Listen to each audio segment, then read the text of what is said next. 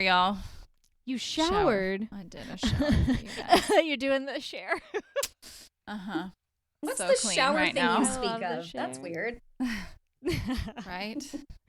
I did shower yesterday before I went in to get my monthly anti-hormone shot. And everyone in the clinic was like, your hair looks so great. I just love your hair. And I was like, so fresh and so clean. That's why it looks this way. Anyway, Lauren. Yes. Bring us in. All right. Well, welcome to Breast Cancer Is Boring, a podcast about breast cancer with Jocelyn and Lauren. Whether you have breast cancer or any other kind of cancer, or you're just a weirdo who's super cancer curious, welcome. We hope you enjoy. Because breast cancer is boring, but we and you are interesting. I love it. We have an awesome, amazing show for us today, and you, all of our listeners. We have a special guest with us today, the beautiful, amazing Rhonda Williams. Welcome. Thank you. And of course, my illustrious co-host, Jocelyn. It's me. You can't see the dancing I'm doing, but it's really good. It is. It's great. It's solid dancing. Thank you. I love this hoodie, by the way. I will put a picture of it on the Instagram, because I actually got it on the Instagram. Did you? Yeah, I think it's from, is it Yancy McFancy Pants? Whoa, that sounds nice. Yancy Estrada, I think. Anyway, I believe it's her design. So, yeah, I didn't know you could get clothes from Instagram, but you can, and they're actually very comfortable and very, like, nice and fleecy and warm inside, and in, like, 5 minutes I'll have to take it off from a hot flash, but for now, just want you to take it all in. Okay, we're going to get started here, but I have a few announcements. The first announcement is it's still a pandemic out there. So do all the things that you would do during a normal pandemic, which is wash your hands and wear a mask and, when available, get the vaccine. More on that in a minute. In the last 2 days, I have gone exactly two places that are not my home or my work. One of them was an engraving shop to pick up like gifts that I had engraved for people who I care about. And then the other is to go to the office here at my apartment complex to pick up a package, because there are so many packages being delivered they couldn't fit it in the locker system we have. All right. Both times I walk into those places, I'm wearing my mask, and I am met with a young man, both were men, not wearing a mask. Oh, hell. Just not wearing a mask at all in their own places of business and employment. Yikes. I was just like, and usually I'm very direct and I'm like, hey, can you put on a mask? And right. I got to tell you, I don't have it anymore. I've reached this. I'm just like, give me what I came for and I'm going to get out of here because I can't. And you know what I thought about? I think there are a lot of people out there who see someone who is not wearing a mask and they don't say anything. And then later they're like, why didn't I say anything? Like, what's wrong with me? Why didn't I say anything? And I think you're not saying anything because it's a protective mechanism. Mm-hmm. Because you see all these videos of people who say something and then get yelled at, get hit, get stabbed, attacked, get shot, and like get attacked. And like, I can't even handle passive-aggressive attacks at this point in my week and in my pandemic life. So, like, I get it. I get why people don't say anything. And also, I do not get why these men can't put masks on. And I just say men because it seems to me like it always is. It's not hard. To me, it's very easy. And in some instances, very fashionable, and I get it. Not everybody's mom is willing to sew them a Star Trek: The Original Series mask. Ooh, nice. Yeah. It's pretty cool. It's got all the major players are there. Captain Kirk is there. I love that. I don't have to do my makeup from below my eyes. Oh my goodness! When I'm at work, that's amazing. It's amazing. Like, it literally cuts the time in half, even though the bottom half is the fastest half, to be sure. Yeah, totally. Anyway, it's a pandemic. Wear your goddamn mask. No, I'm wearing lipstick for the first time all year. Wow. It's and amazing. It looks fantastic. Yeah, you haven't lost your ability, which is very encouraging to me. Mm-hmm. Spot on. So anyway, moving on and connected, there's a vaccine and it's coming. It's coming. Likely most people don't have it yet. I did get it a couple days ago. I got the Pfizer vaccine because I work in a hospital and we have all these doses. And at the end of the day, we had doses we needed to give. And so whoever was available, they just kind of ushered us in to give it to us, not against our will. I was very excited to get it, despite the picture on Instagram, which makes it look like I couldn't be more bored, which just was not the case. I was leaving my body because another needle was coming into it. Anyway, I got it 2 days ago, and yesterday I had soreness on my arm in the entire area where a deltoid would be, except I have no muscle definition, but like that area.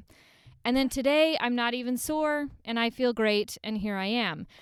That being said, I do have a weakened immune system, so my ANC is 1.2. My white blood cells are 3. This is from November 20th, and I got the shot on December 17th, just for reference. So if you are immunocompromised, ask your oncologist or your immunologist or your, what's the blood one? Hematologist. Sometimes that's who you see. But mine said, get it. There's no real... He did not see a downside for immunocompromised individuals. The only thing that has yet to be seen from his perspective is whether or not I would be able to mount enough of a response to develop the antibodies I need to develop, which I think my body can handle it. I'm pretty confident. Totally can.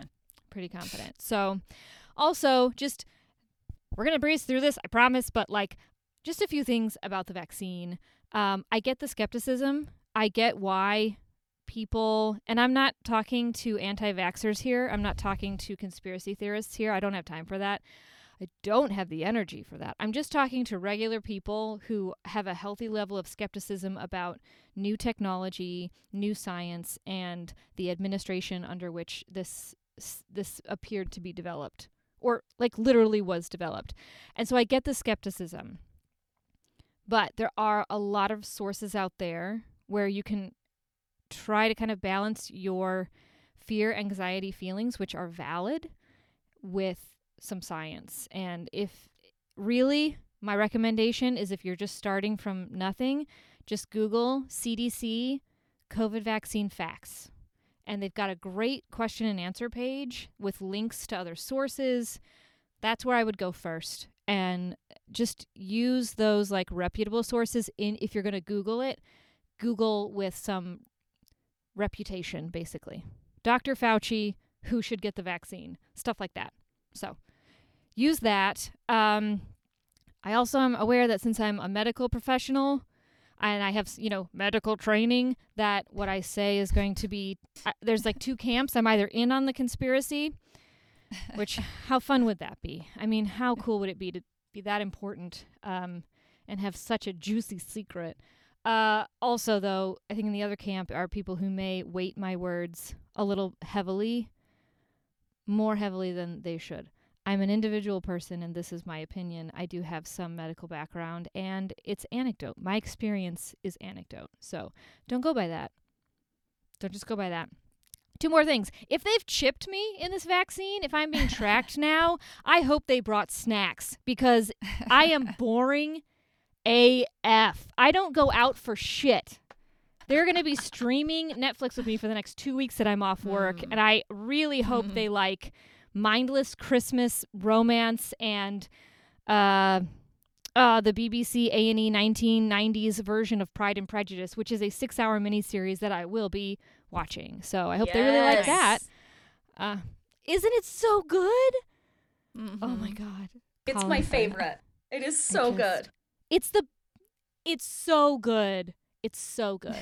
It's the pinnacle. It's the pinnacle of Austin. It is.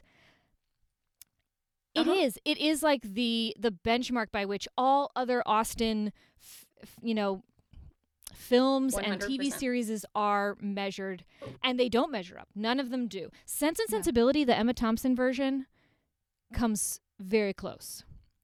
That's a really good one if you haven't watched that. That's like, oh, it's one of my favorite movies. Well, that's a different podcast. Anyway, last thing I want to say. Worst case scenario, mm-hmm. we all get this vaccine as like a globe, and it turns into a whole I Am Legend Walking Dead situation, you know? Just cool. Like if you're old enough to remember I Am Legend.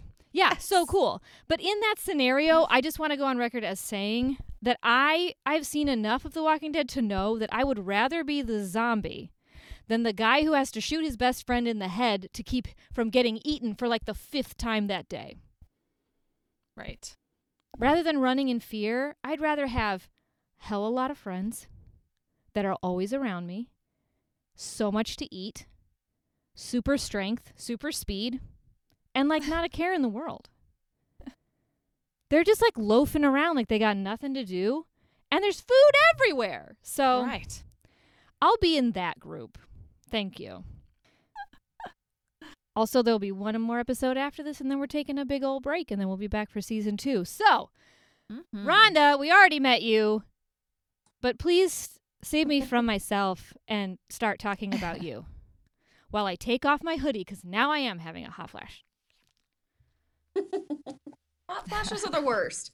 I mean, the basics about me, other than cancer, I'm 43. I'll be 44 in April. I was diagnosed at 41. I live in Utah. Mm. I'm one of 7 children. I have 5 brothers and 1 sister. Me too. Nice. Oh, really? You're lying. 4 brothers, 2 sisters. No, 4 brothers, 2 sisters. Oh my gosh. Catholic or Mormon? Both? Evangelical. Oh my God, I'm laughing so hard right now. There's that. Evangelical. There's that. God. Wow, God, that went fast. Jesus and the Holy Spirit. So I'm single. I have 1 dog, Dolly. And that's the basics of me. I work for a massive company, which I was talking to Jocelyn about, could not have been better through all of my cancer stuff. Cool. I've worked for them for, 16, almost 17 years now. So I'm fine with them being really good to me because I've worked my tail off for them. But I work from home, and so I can just basically live anywhere. So I'm a little bit of a vagabond right now. So I live in Southern Utah right now. Mm. But I'm originally from, this is an interesting anecdote. I'm from the town that the original Footloose with Kevin Bacon was filmed in. Love it. That's my hometown, Payson, Utah. Yeah. I love that you have to say the original one because the new one is just not even close. Yeah, not great. Yeah. You guys. But yeah. I haven't seen Shut up. Mm-mm. Movies. I haven't. I'm not listening to anything you're saying right now. Be better. I'm so sorry. I know that you're disappointed in me right now, and I will endeavor to be better. You know what? That's what I'll do. My next 2 weeks, I'm off work. After Pride and Prejudice and Sense and Sensibility and all the Christmas movies, Die Hard, I will watch Footloose, the original, Kevin Bacon. Yeah. I know he dances. Do it. I know there's instruction. I know you're not supposed to dance. I will. Okay, text me because I can fill you in. The house I grew up in is in the background of the chicken scene, the tractor chicken scene. I know. What? I know. This is our claim to fame. So I'm only 1 tractor degree removed from Kevin Bacon.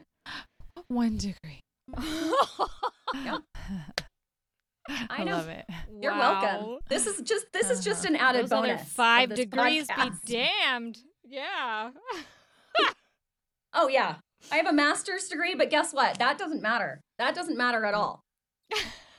I'm 1 degree removed from Kevin Bacon. Boom. Okay. That's me right there. In a nutshell. And we're going to get more into you as well because your timeline is creepily close to my own, by the way. We were diagnosed 4 days apart, you and I. That's crazy. Yeah. Yeah. That's nuts to me. Wow. Anyway, Anyway, I have a general fascination with timelines. Like, every time I meet someone, like either virtually or how we used to in person, and they're like, "Oh yeah, I had breast cancer," especially breast cancer, but any kind of cancer. I'm just like, I want like a timeline, and I don't know why I want that, but I do. And then I want to like compare it to mine and be like, "Oh, where was I then?" And like, I don't know why that is, but I want to know how things happened for them, and then I want to compare it to how things happened for me. And the whole concept of timelines is just really interesting to me. I'm the same way. And I don't know how much of it is like you look at it, because it feels like a day or a week or a month can make a huge difference in like where you found it, how quickly you got diagnosed. And so I just think it's, I mean, because you went from finding the lump to diagnosis really, really quickly, and mine was stretched out, which there's a reason and we'll get into, but it's just so fascinating to look at it and say, okay, like this person found the lump this day, and then 4 days later, they were like quick, toot sweet, like into doctors, into surgeons. I think we're all fascinated with timelines, because everyone remembers the day. Okay. I do. I'll never forget that day. Mm-hmm. Yeah, absolutely. I absolutely remember the day, and like I remember what I was wearing when I went for the mammogram and the sono. I remember. You remember it all. It's burned in your brain. It's it's a trauma. Mm-hmm. But in basically this idea of timelines is also something I've been thinking about a lot lately, because by way of a confession, I've never seen Footloose, but I've seen every single Star Trek series, all episodes, and every Star Trek movie ever made. So that's kind of where my priorities lie, I guess, except I've never seen Star Trek Enterprise, and I never will, because I don't accept it as canon. However, in Star Trek, the concept of timelines in every single Star Trek series, there's always the one timeline that's called the Prime Universe, and then there's a separate timeline, and it's called the Mirror Universe. And whenever the Enterprise crew or the Discovery crew goes to the Mirror Universe, they're always going to a universe that's like darker and more evil than the universe that they're in, the Prime Universe. And so sometimes I have caught myself, as I do sometimes, like daydreaming and kind of fantasizing about, I don't know, this idea that I don't feel like what happened to me now that I'm on the other end of that whole treatment timeline. And it feels as though like Prime Jocelyn traveled to the Mirror Universe somehow. But I'm Mirror Jocelyn, but I also am Prime Jocelyn. Like maybe in the traveling, I lost my body, and so now like my soul is in Mirror Jocelyn, who's objectively a darker woman. Which in Star Trek, this is usually portrayed as all the women in the Mirror Universe always have like darker eyeliner, and they're wearing much more leather, and they have straighter hair, like always. And then the men usually have like way more chest showing always, and also like a beard or like some kind of facial hair. So that's fun, but I just, I came from being Prime Jocelyn, and now I am Mirror Jocelyn. And Mirror Jocelyn is a stone cold bitch, by the way. And that is both great and awful for her / me. So I don't know. Do you guys ever feel like you have arrived in a quantum universe? Totally. Completely different. Yeah. Like, I mean, it's mega life transformation. And it's like, it's not an out of body experience, but it kind of is, because you're like watching all of this happen. And like in preparation for this podcast, I kind of looked through because I have my regular Instagram, and then I have like my cancer Insta, and where I've documented everything really well. Yeah. And like, I was looking through the path of it, and I'm like, this doesn't feel like something that actually happened to me. Like I'm looking at like my radiation burns and all of my surgeries and all of this kind of stuff. And I, yeah, it's, it's so weird to look at that and know that that was my body and my heart going through that, because it's mm-hmm. I'm coming up on 3 years of the worst 3 years of my life, and I look at it and it just doesn't in some ways it doesn't feel like me, and in some ways I'm so glad because it shaped me into a person that is, I mean, I'm so much more chill than I used to be, but it's so weird to look at that and know the person I was before that. My therapist, she explained it so well. She said, you're dealing with two very real deaths. You're dealing with the death of the person you were before cancer and the death right. of the person that went through cancer. And now you're just trying to rebuild this life and trying to figure out who you are without cancer and post-cancer and all of this stuff. And she's like, I would be floored if anybody wasn't traumatized after going through that. Totally. Yeah. Absolutely. That makes so much sense. Mm-hmm. That's crazy. Wow. Yep.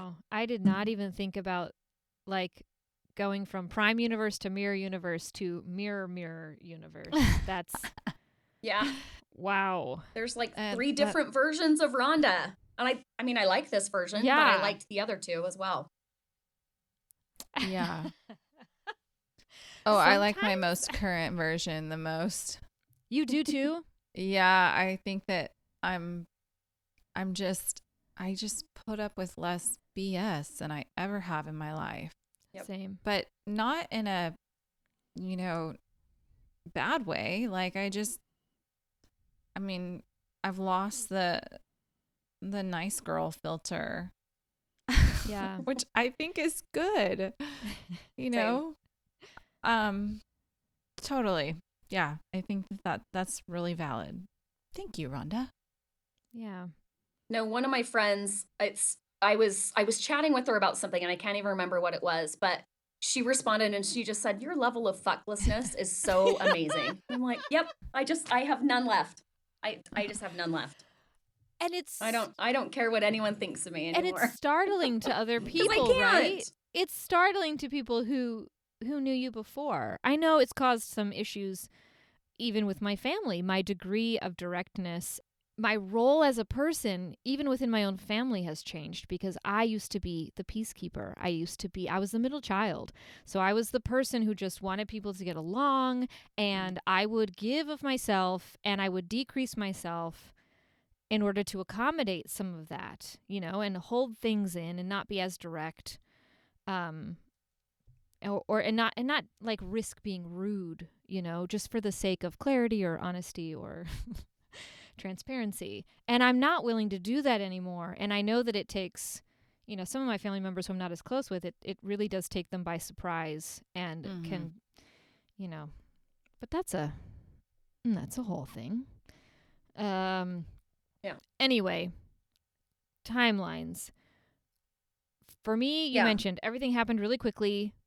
From and just isn't it amazing? For me anyway, I know what day I found that lump, but I very clearly remembered the days before. And I remember the day before that because it was such a fucking great day. I can't even describe. I know what I was wearing that day. I woke up and I was going to go. I got dressed to go to my yoga studio because remember when we could just go places. Right. And I had my camo yoga pants on, which I love. And then this blue sports bra that always made my boobs, my very small titties, look just so good. And I went and it was closed out of the blue. Because I knew it was at 9:00 every, Saturday morning. So I would just go. So then I came home and I was like, you know what? I have this extra hour. I'm going to fix my car's air conditioner. It was something I had been looking into. I had gotten a part, and I had watched many YouTube videos because I had taken it to my mechanic, and they couldn't fix it, and they couldn't figure out what was wrong with it. And it's the dead of summer. It's August in Austin, Texas. You have to have air conditioner or you will, sweat through your work clothes, which is what I was doing. So I fucking fixed my air conditioner that day. This amazing outfit. And then we went and got donuts and coffee, and the rest of the day was just amazing. That sounds really amazing. It was amazing. And then the next day was the beginning of the end. So, by the way, if you have a Honda Accord 2003 LS series and your air conditioner is doing that thing where it blows air out, but it will not be cold air, like it'll respond to the dial of the air, but it's almost like the AC button won't work or something because the air that comes out has like this musty smell, like a wet dog, and also is not cold. It might be an issue with the cartridge in the relay panel. So YouTube for yourself. I believe I watched a video of a guy with a 2005 Honda Accord, but it still worked. Oh that relay God. Cartridge is $7 at Advanced Auto Parts. And you just got to switch it out and it'll work just fine. And by the way, this was 2018. I have done nothing since and my air conditioner still works perfectly. So just saying, look at that. Look at the cartridge in that relay panel and like figure out if that's the issue. So let's get to your story. Yeah, I want to hear it. Okay. Yeah. Where do you want to start? Yeah, let's see. I want to start... August of 2017, you had a completely clear mammogram. So I've had lumps. I'm sure everybody who has been diagnosed with breast cancer has a similar story because everyone I've talked to has the situation that they've been told you have very dense breast tissue, so you're more likely to have lumps. And so yes. I had 6 removed on my 20th birthday, whoa. 1997. That's a lot. And they were not cancer, but they were sort of invasive. Like they had grown and they were painful and they like had caused bruising all along the chest. And it was the other side of my chest from cancer. But so throughout my life, I've had mammograms. I mean, since 1997, I've had at least one mammogram a year. And so anytime I had anything that was of concern, I would go to my OBGYN and, have a chest exam or breast exam. And then I would go and have a mammogram. And inevitably, it always was an ultrasound. So this was old hat to me. I'd had a couple biopsies. It wasn't honestly a big deal. So that was August of 2017. In February of 2018, So I've worked for this massive company and I've done basically everything under the sun for them. But I was working on a software implementation and my company, our North American headquarters is in Jacksonville, Florida. I know. I'm an IT nerd, which is shocking to everybody because I can't even run my iPhone. But so they asked if I'd be willing to come out and run our testing in Jacksonville. And I had just gone through a really terrible breakup. And so I was just like, change of scene, I'm in. So I flew out to Florida and spent about 3 months out there. And because I've had so many lumps, I'd just be laying in bed at night and just, doing the self-exams. And I found one and to me, it was really pronounced. It was about the size of like a marble and it was just right next to my sternum. And so I noted it and I just kept kind of checking on it, but I was working like 60-hour weeks and I was in a completely different state and I was heartbroken. And so I just didn't do anything with it because I thought, I've had 20 mammograms over 20 years and they're always nothing. So I'll just, when things calm down a little bit, I'll get it looked at. So and honestly, I regret that all the time because I ended up, spoiler, I'm 3C. I was 3C. So like a breath away from stage 4. And wow. I have to think that if I had gone in earlier, it would have been a much easier path than it was. But I mean, hindsight's 2020. So whatever. So I was on a flight. I flew to San Francisco to go meet a friend of mine that had flown in from out of country. And since I had been traveling so much, I got upgraded to first class. And this woman sat next to me on the flight. And she had a nurse practitioner textbook. And my sister's a nurse practitioner. So I got talking to her about, what do you want to specialize in? How's practicum going? All of this stuff. And so we got chatting and she said, she dropped just casually in the conversation, like you do, I was diagnosed with breast cancer at 41. And I was 41 at the time. And I'm like, her name's Mercedes, and we're good friends now. But I'm like, Mercedes, I have a lump.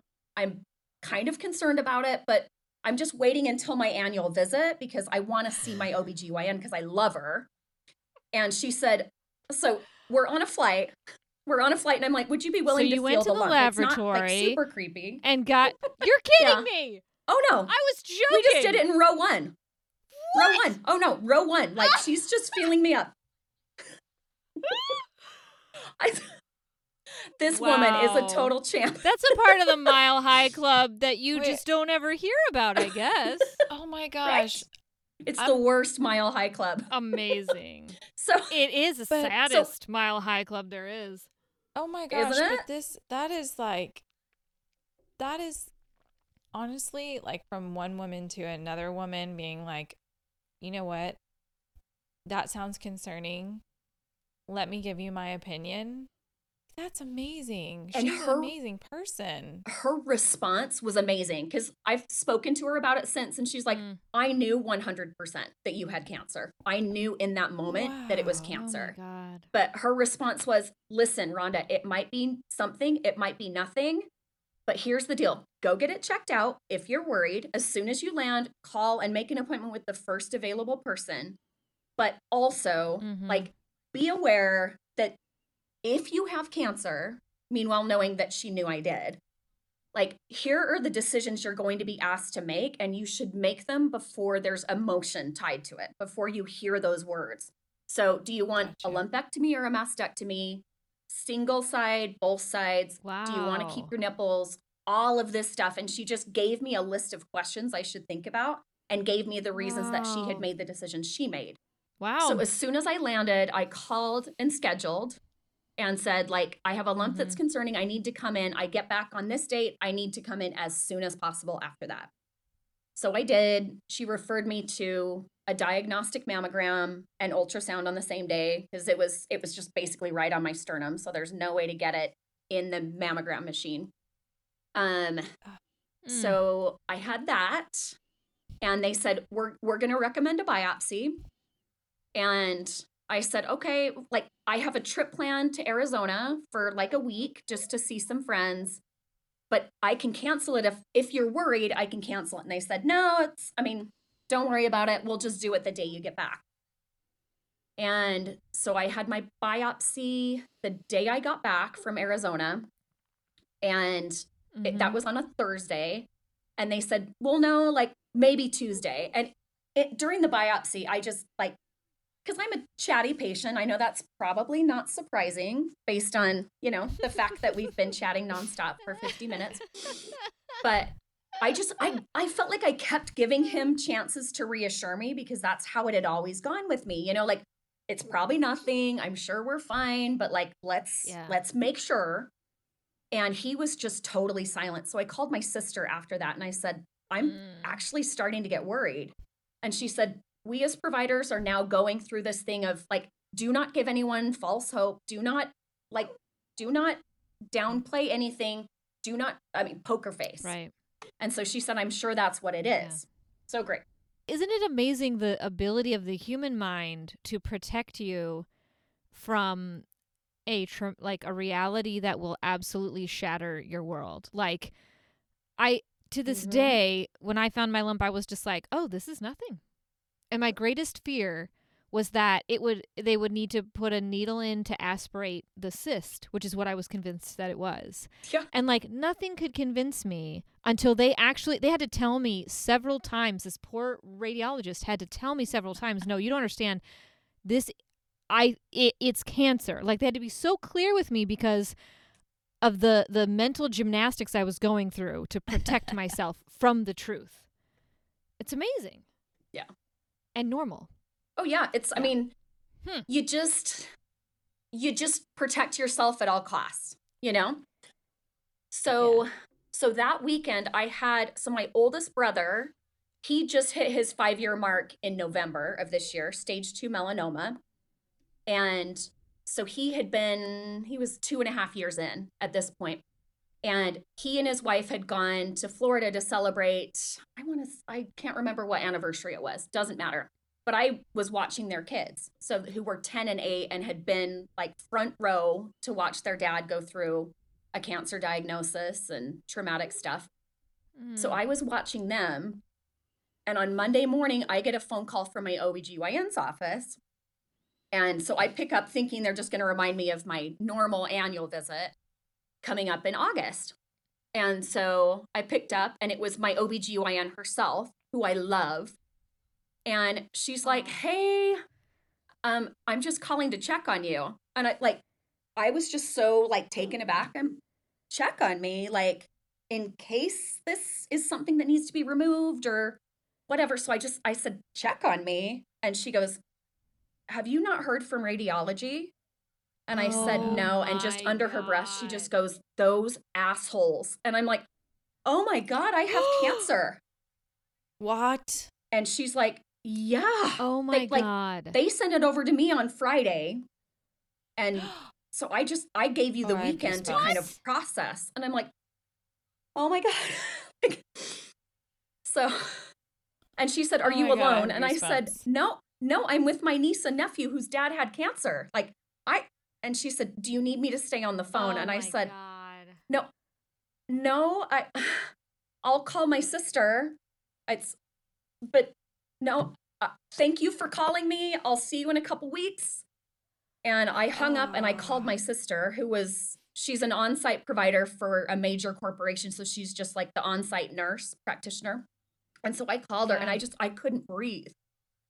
And she just said, it's positive. And I said, yes, it's positive. And she said, I will be there in an hour. She called her boss, who used to be the head of cancer at a major cancer hospital. And she said, my sister has cancer. I've got to go. And she swooped in, and we dealt with all of that day. So that was August 6th of 2018. And then, so I called my friend Mercedes and said, listen, I need to know what doctors you went to. And she said, I loved my docs. I'll send you a list of all of them and tell them you know me. They know me well. Yeah. And so, diagnosis was on a Monday, and the next Friday I had my double mastectomy and tissue expander placement. So it all just went super, super quick. Wow. Oh, that was quick. Okay. Yeah. That was quick. Well, I guess any questions up to that point? Oh. No, that's amazing. It's a lot. That's amazing.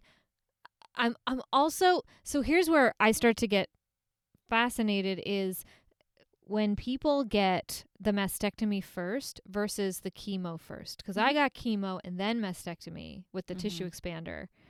I had just a one-sided mastectomy, but and I think I got the chemo first. I think I was told I get the chemo first because they were going to hopefully shrink the tumor, and then I think they were holding out for a lumpectomy, but because it didn't shrink enough and my breasts were small to begin with, aesthetically they were worried about leaving me with kind of a janky boob, I guess. But yeah. What were you told when they said, we're going to do your mastectomy first and then we're going to do chemo? Because the same with you, Lauren, right? Yeah. So when I was diagnosed, they said, we know you're at least stage 2. And a lot of it depends on the results of the MRI and the sentinel node biopsy. And so that following Monday, I met with my surgical oncologist, and she said, I would be shocked if it's in your lymph nodes. Looking at it, I would be shocked. You've got 2 sizable tumors in your left breast, plus scatterings throughout. So you don't qualify for a lumpectomy. So you need at least a single mastectomy, but it's totally up to you. And by this time I had processed all of that and said, double mastectomy. I want to keep my nipples, which I don't understand why I wanted to keep them because they don't look like nipples anymore, but what do you do? Isn't it interesting what happens to your nipple after? Because I didn't know. Because mine are right so here, I have right my. I call them my armpit nipples. Well, what? Your armpit nipples? What does that mean? You don't have armpit. I have it. My plastic surgeon is some kind of magician, because she, I mean, honestly, she's just very good and talented and dedicated to her work, but also magic, because she had to do a like traditional Santa. Like Santa Claus. She had to do a traditional implant on this side with a breast that had not been, fucked with. And then she had to do a deep flap reconstruction on a mastectomy side that had been radiated to shit. And I kept my nipple, which almost fell off after radiation. And she had to match it. She had to match these sides. And boy, did she ever. And these nipples are front and center. Yeah. But the thing I will say, the difference between a nipple that is post-mastectomy, post-radiation, and a nipple that is, of its regular origin and not fucked with is, well, you can feel shit on this side, but it's much more reactive, that nipple, you know what I mean? And then for me, the nipple on the mastectomy side that has been radiated to shit is a little bit kind of flatter and less, it's still reactive, strangely, because I can't feel a thing, but it's not as reactive. So it kind of, it almost looks like a piece of pepperoni. Just kind of slapped there. That's kind of generally what I've got going on. Yeah. Lucky. And I'm incredibly lucky and grateful to have it. Mine just looks like a little disc of Swiss cheese. That is so funny. Of Swiss cheese. Is it of the same coloring as Swiss cheese? Because then I'm concerned. Because it has... Well, no, it has no vascular response because I had like everything scraped out. So like it's just white and it's just got a little different texture. Oh. Does that make sense? It's weird.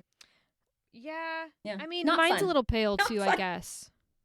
I mean, my cancer was like, one. I couldn't, there was no choice there. Well, you had cancer like coming out of your nipples, didn't you? Mm-hmm. Oh.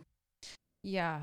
Only on one side, but the amount of cancer that was in the breast tissue on the one side, it was just, I felt like I was going to be carrying a ticking time bomb on the other side if I kept it. So that's how I felt. Well, that's always my question, because Lauren had a double mastectomy. I just had a unilateral mastectomy. I did nothing to this other breast. And that's very interesting to me too. I always want to hear how people chose what they chose. If they only had like one affected breast, like what your thinking was, how you got to your decision essentially, because it's such a hard thing to decide. And I went back and forth and I was really tortured about it. Really? For me, it was like, that was a no-brainer. I felt the same. Yeah, see? That's interesting to me. Mm-hmm. Okay. It was like, well, if I've got that much cancer on that side, what's the point of trying to keep the other one? Good Lord. Mm. And again, I feel like I was really lucky because I got to make that decision before I knew that I had cancer. Mm. So I got to think about it logically and just say, you know what? Like, I was 41 when I was diagnosed. Kids were not going to happen. And so I just thought, like, the only purpose these actually serve are, like, I mean, the only, like, necessity for them is to nurse children. And that's not going to be something for me. And so I don't need them. They're pointless, And it was a total no-brainer for me. And the only thing I regret is that I kept my nipples. Because, again, they're... That's crazy. Mm-hmm. I have gone back and forth. I do not hear that a lot. Really? Yeah, I've gone back and forth about nipple reconstruction. Uh-huh. I mean, and people, like, oh my gosh, you don't have any nipples. Like, you don't even have them tattooed on. I have the opportunity to have nipples, like reconstructed nipples or tattooed nipples. I have not yet, like, woken up one day and been like, yep, I want them back. Yeah. Not yet. I might someday. I might be like, you know what? I think I would like to have nipples again, but not yet. Yeah. Not yet. They seem silly at this point. It just, and especially after everything we've been through, nipples, like, this is a big deal. It's not for me. Plus, nipples are apparently absolutely terrifying to other people. I mean, they're so scary. Right. They're terrifying. They're so controversial on a woman that they're not allowed on Instagram. So I know. You know. But I could post my boobs on Instagram if I wanted. Because there's no nipples. Who doesn't want that, Lauren? Who doesn't? I mean, I'm shocked that I haven't done that. Honestly, so am I. I am highly breast curious. I really wish that there wasn't such a taboo around sharing pictures of breasts and nipples and like all of it, because I just want to see more of it. And I feel like the only offering out there is porn, which on a personal level, I'm just not interested in because it's just such a fantasy version of what's out there. Like, I want to see, not that those aren't real women, but I just want to see average women like me. I want to see their breasts. I want to see the uneven breasts. I want to see the armpit nipples. I want to see these things because, I don't know, I'm just very curious. Careful what you wish for. I will show you my armpit nipples. I'm curious and I'm fascinated, and I think it's all, I got to tell you, I haven't seen a set of breasts I haven't liked. So, well, I think there's a place for all of it. And the only thing that should determine whether or not you're happy with your breasts is how you feel about your breasts. Yeah. Like you as an individual. Yeah. I feel great about mine. So, Rhonda, you were saying, I think we didn't get all the way through your timeline. Oh, no, like we just got to diagnosis. We got to diagnosis. Yeah. Yeah, come on, girl. I'm so curious. I'm like, wait a minute. So, my mastectomy, I think, was the first time that I sort of fell apart because, so I went in and we knew it was going to be like a 10-hour surgery, and my sister took me, and to prep for the sentinel node biopsy, I mean, you guys have been through this, like they put a needle in your nipple and like inject radiation into it. Yeah. So I'm laying in the radiation room, and like these guys like come in like hazmat suits with a briefcase. Yeah. Like.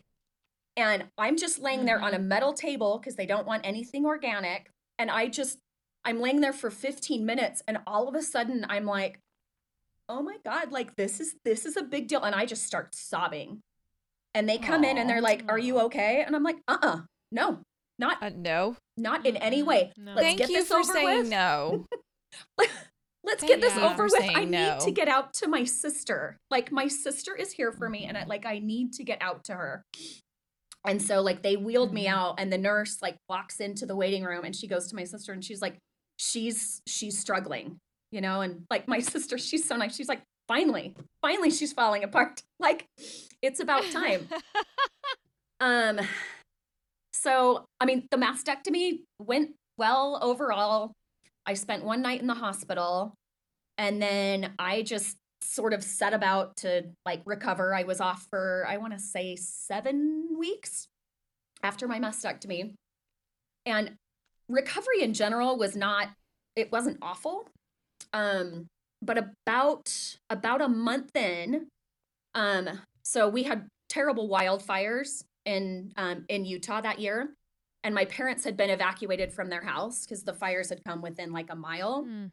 And they were staying with my oldest brother, and my oldest brother called and said, listen, like mom and dad are driving me a little nuts. Like, can they come babysit you?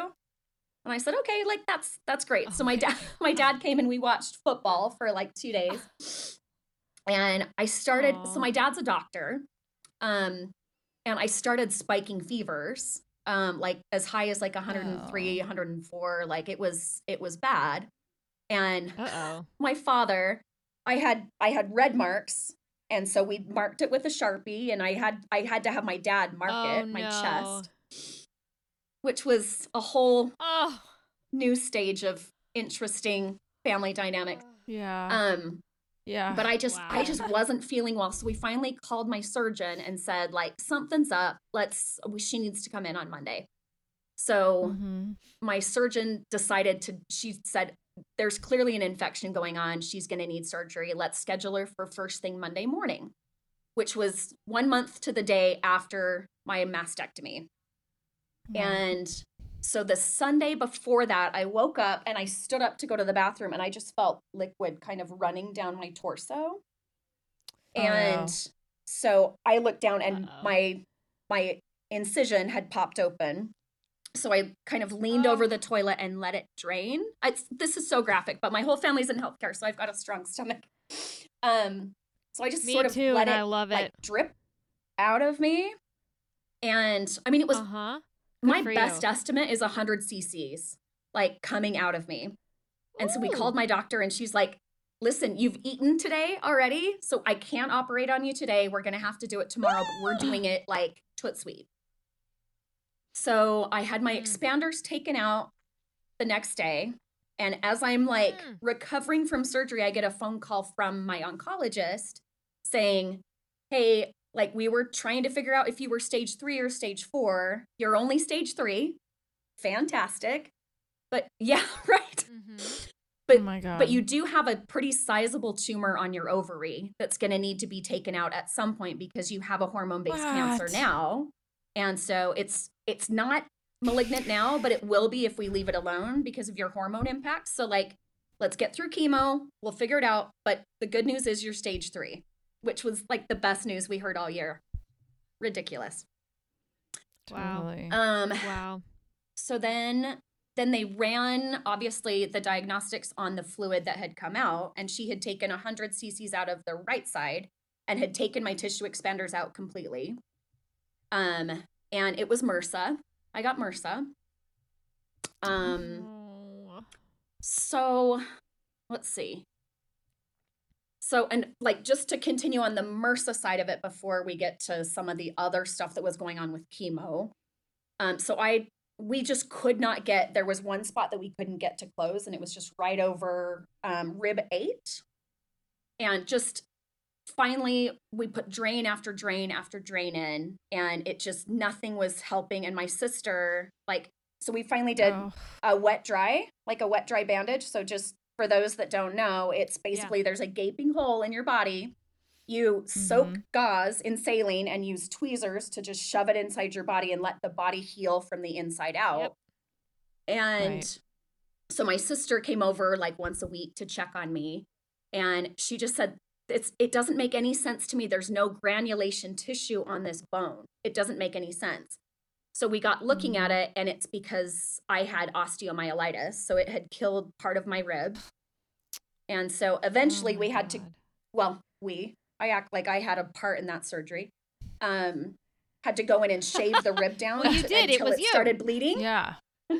I mean, I was asleep. Yeah. It was a great nap. Until you get vascular. It was a great nap. I'm so glad. So I've had part of my rib shaved down. And part of that too, so that was about like 7 months that I was on pretty hardcore antibiotics. I was on Bactrim and Vanco and just that on top of chemo, I was just miserably sick. I couldn't get out of bed. I couldn't sit up straight.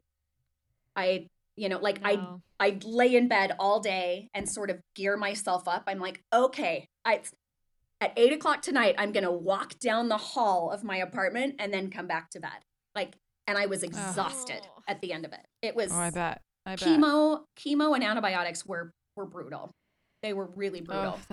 That makes me feel sick to my stomach just thinking about it. Yeah. It's awful. It's awful.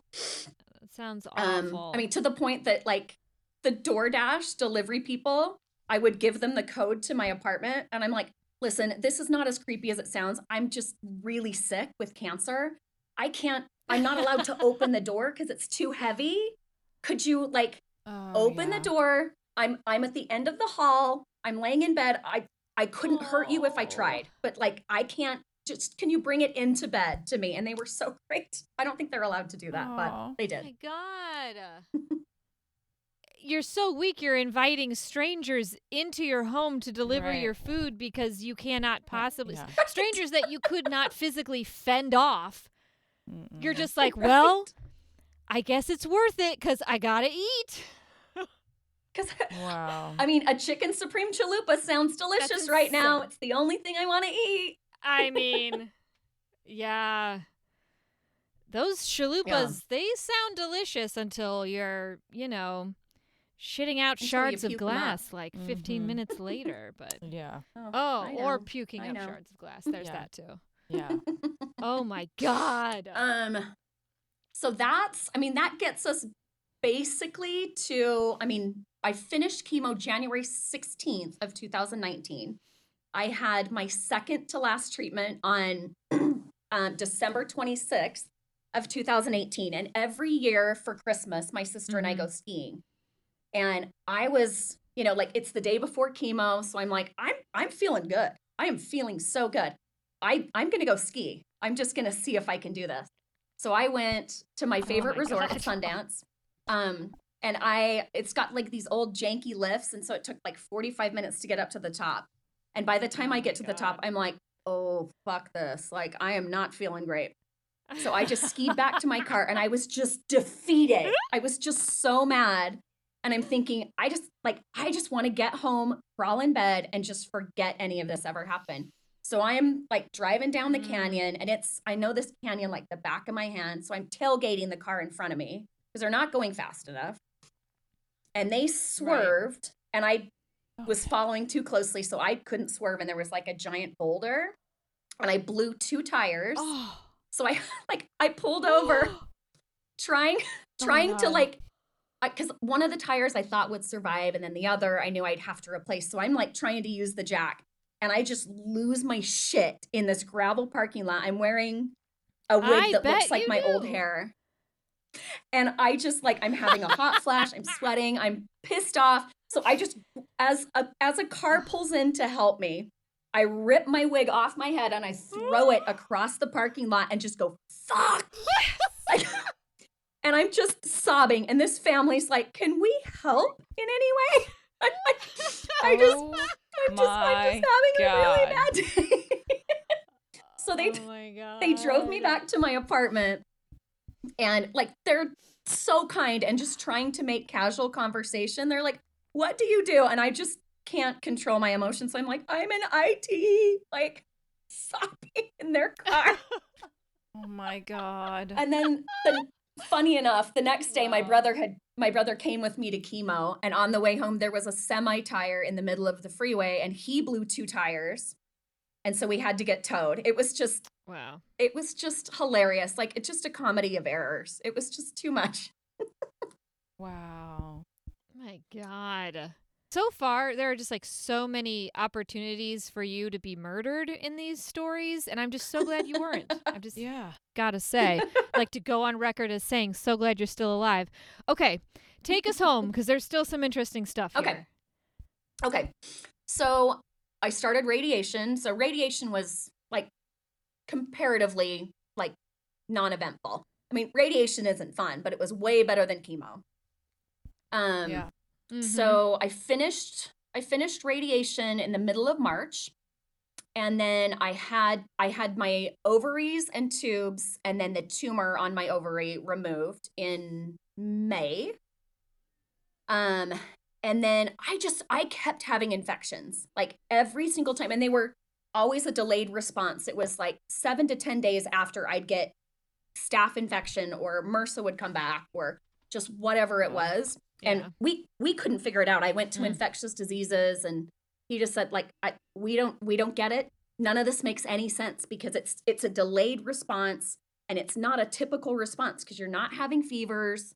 It's like it doesn't feel like infection. So we eventually landed on, we think it was probably Herceptin. So like the increased risk of infection that was causing these, because in like. Yeah. Statistically, I think 2% of people who take just Herceptin have this extreme risk of infection.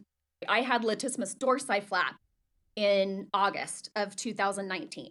So for those who don't know what the latissimus dorsi flap is, so because I was flat and I had been radiated and my right side had all this infection, my skin just couldn't tolerate anything. So the only option for reconstruction was to do this. So your latissimus dorsi is the biggest muscle in your back, and they basically carve out a little section of it and keep everything intact. They build a tunnel underneath the skin and bring it around to the front and tack it onto the bottom of your pectoralis to support the implant.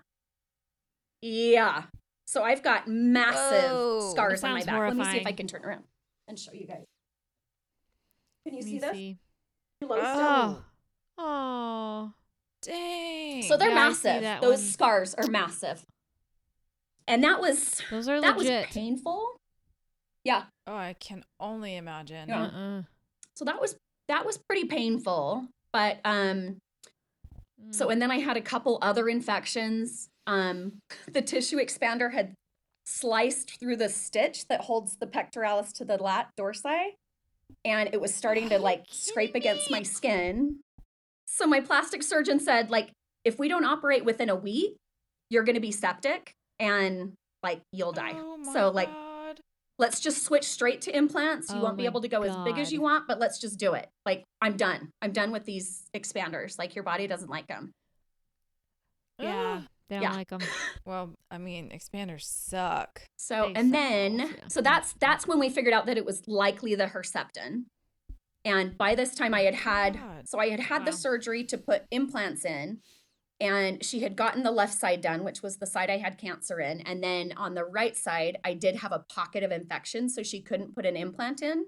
So I just had like the lat dorsi just sort of like flopping around. It's why I called it the flop doodle, because it was just like I had one C and then one just like.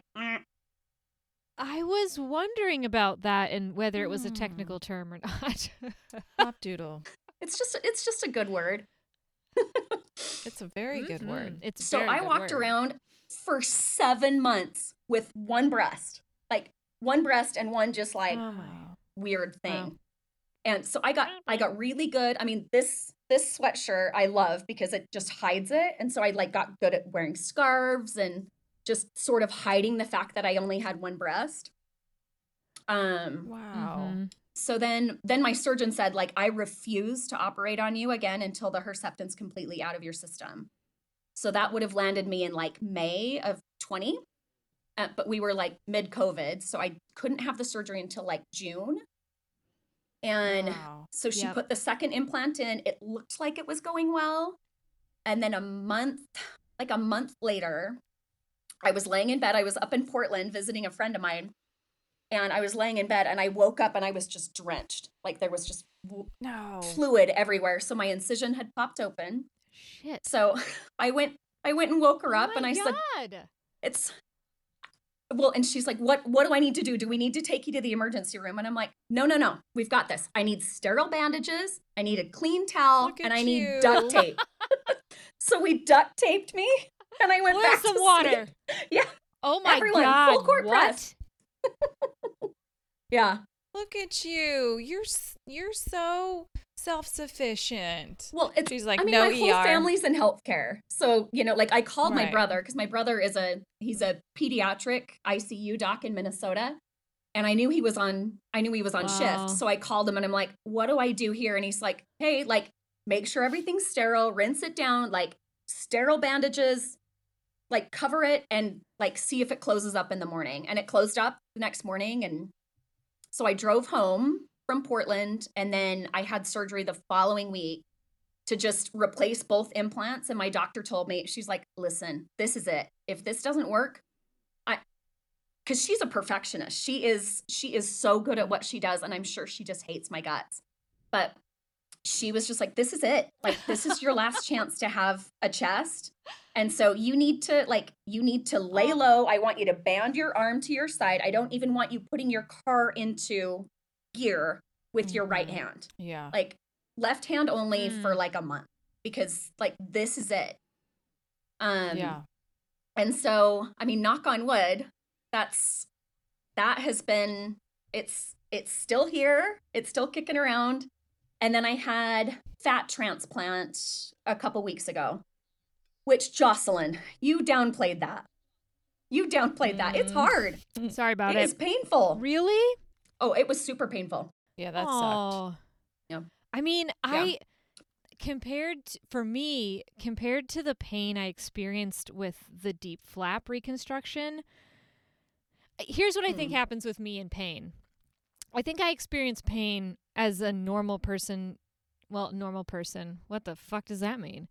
I think I experience the average level of pain, and I do not have like a higher threshold than most or a lower threshold. But what my mind does in anticipation of pain is it goes into like a fantasy realm where this pain is so astronomical, like vividly. I like lose sleep over it. I have to, before each of my surgeries, I took Xanax and I had never had that before. Basically, I make the pain so huge in my mind that by the time it happens, nothing can compare to the fantasy of pain that I was anticipating. So deep flap reconstruction was the most pain I've been in my entire life. Yeah.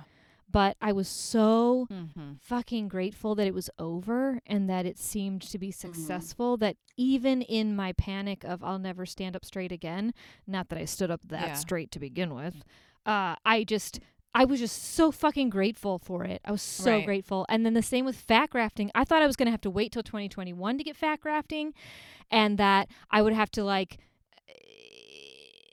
I just like be thinking about that until then. And then boom, they called me and they were like, can you come in 2 weeks? And I was like, yes, I can. And then I freaked out about that. And then when it was over, it's over. The anticipation for me is so horrible that like the reality of the pain is just like, well, the pain is just evidence that it happened. And I'm so damn grateful. Yes. So all that to say, I'm really sorry if I downplayed it because it is very painful. Yeah. I mean, well, and I think I had just arrived at a point where I'm like, well, I'm a champ with pain. Like, it's fine because it's, so the surgery I had 2 weeks ago was, if you count my port placement and removal, it was my 12th surgery in just a little over 2 years. If you don't count it, then it was 10. Oh, God. Yeah, so it's counted. I count it, by the way. I count it. Absolutely. But, so that's all the medical stuff. But I think another thing that you said you were really interested in hearing about is I took about 7 months off this year to just sort of process things. I mean, chemo brain is a real thing, y'all. Like, it's a real thing. And interested is one word, but I think the operative word for me is jealous. I am jealous. Heavily. Yeah. I'm so glad I took it. I had reached a breaking point where I wasn't coping well, and everybody had opinions about, you know, what caused my cancer, what things I could do to avoid cancer in the future, and all of these things. And it was just overwhelming to take advice from people who'd never been in my shoes. And so I was just overwhelmed emotionally because and you guys know this, when you're going through it, it's easy because it's just, you know, like I need to go to the doctor's appointment. I need to make it to the bathroom before I throw up. I need, you know, like all these little things. And then when it's over, you finally have a chance to go, okay, I literally almost died. Like I literally almost died. And I don't know who I am anymore. And so I just reached a point with my boss where I just said, listen, I either need to take a leave or we need to start talking separation because I'm not doing well. I take notes on every call I'm on and then I look at it 5 minutes later and it is gone. I have no idea what that note means. I wrote it. I recognize the handwriting, but this doesn't make any sense to me. And so I just said, like, I just need to go on a leave and just figure out what life looks like from here on out. And it ended up being about 7 months, and it was glorious. Oh, it was. Yeah, it sounds. Because I've always been a workaholic. And so to have like my only task to be, I have to do a crossword puzzle today, and I have to take a walk, and I have to, you know, journal and do these things, and it happened to coincide with COVID, which was kind of nice because, the whole world slowed down for a period of time, you know? And so it was awesome. And I would not trade that for anything. I would rather have worked all the way through my mastectomy recovery before giving up that leave I took this year. Cause it was lovely. Wow. It was just so lovely to only be thinking about my emotional well-being. That was the only thing I was focused on. And it was awesome. Why does it take us all the way up to and including a complete mental emotional breakdown, to take a fucking rest. And I understand that I'm saying that coming from a place of someone who is employed full-time and has full benefits, and that is not the reality for a lot of people. But considering I have that at my disposal, it's a luxury and a privilege, and I don't understand why I still can't use it. I don't... Yeah. It's... Like, what's wrong with me? And listen, it's... Cancer was awful. Cancer was just absolutely awful, and anybody who says it was a breeze is lying. But I am so lucky, you know, like, and I'm not a naturally sunny person just in general, but I'm so grateful for the experience that I had, because cancer was bad enough, but I had like a great support system. I was surrounded by people who just wanted to take care of me and just were there every step of the way. And I don't think everybody has that. And I'm so grateful that I do. Yeah. I think it's bravery, honestly. I think it is. I think it's courage to take advantage of what you have of your resources and take that time for yourself, because I don't understand why I feel such guilt around. I felt guilty when I missed work when I was getting chemo. And that has nothing to do with the people that I work with. That was not their expectation of me. Yeah, and that was coming from you. So I think it was coming from me. And so what is wrong with me that I put that on other people and then I put that on myself? I don't know. And I need to figure that out. And maybe I need to take 7 months off of work to do that.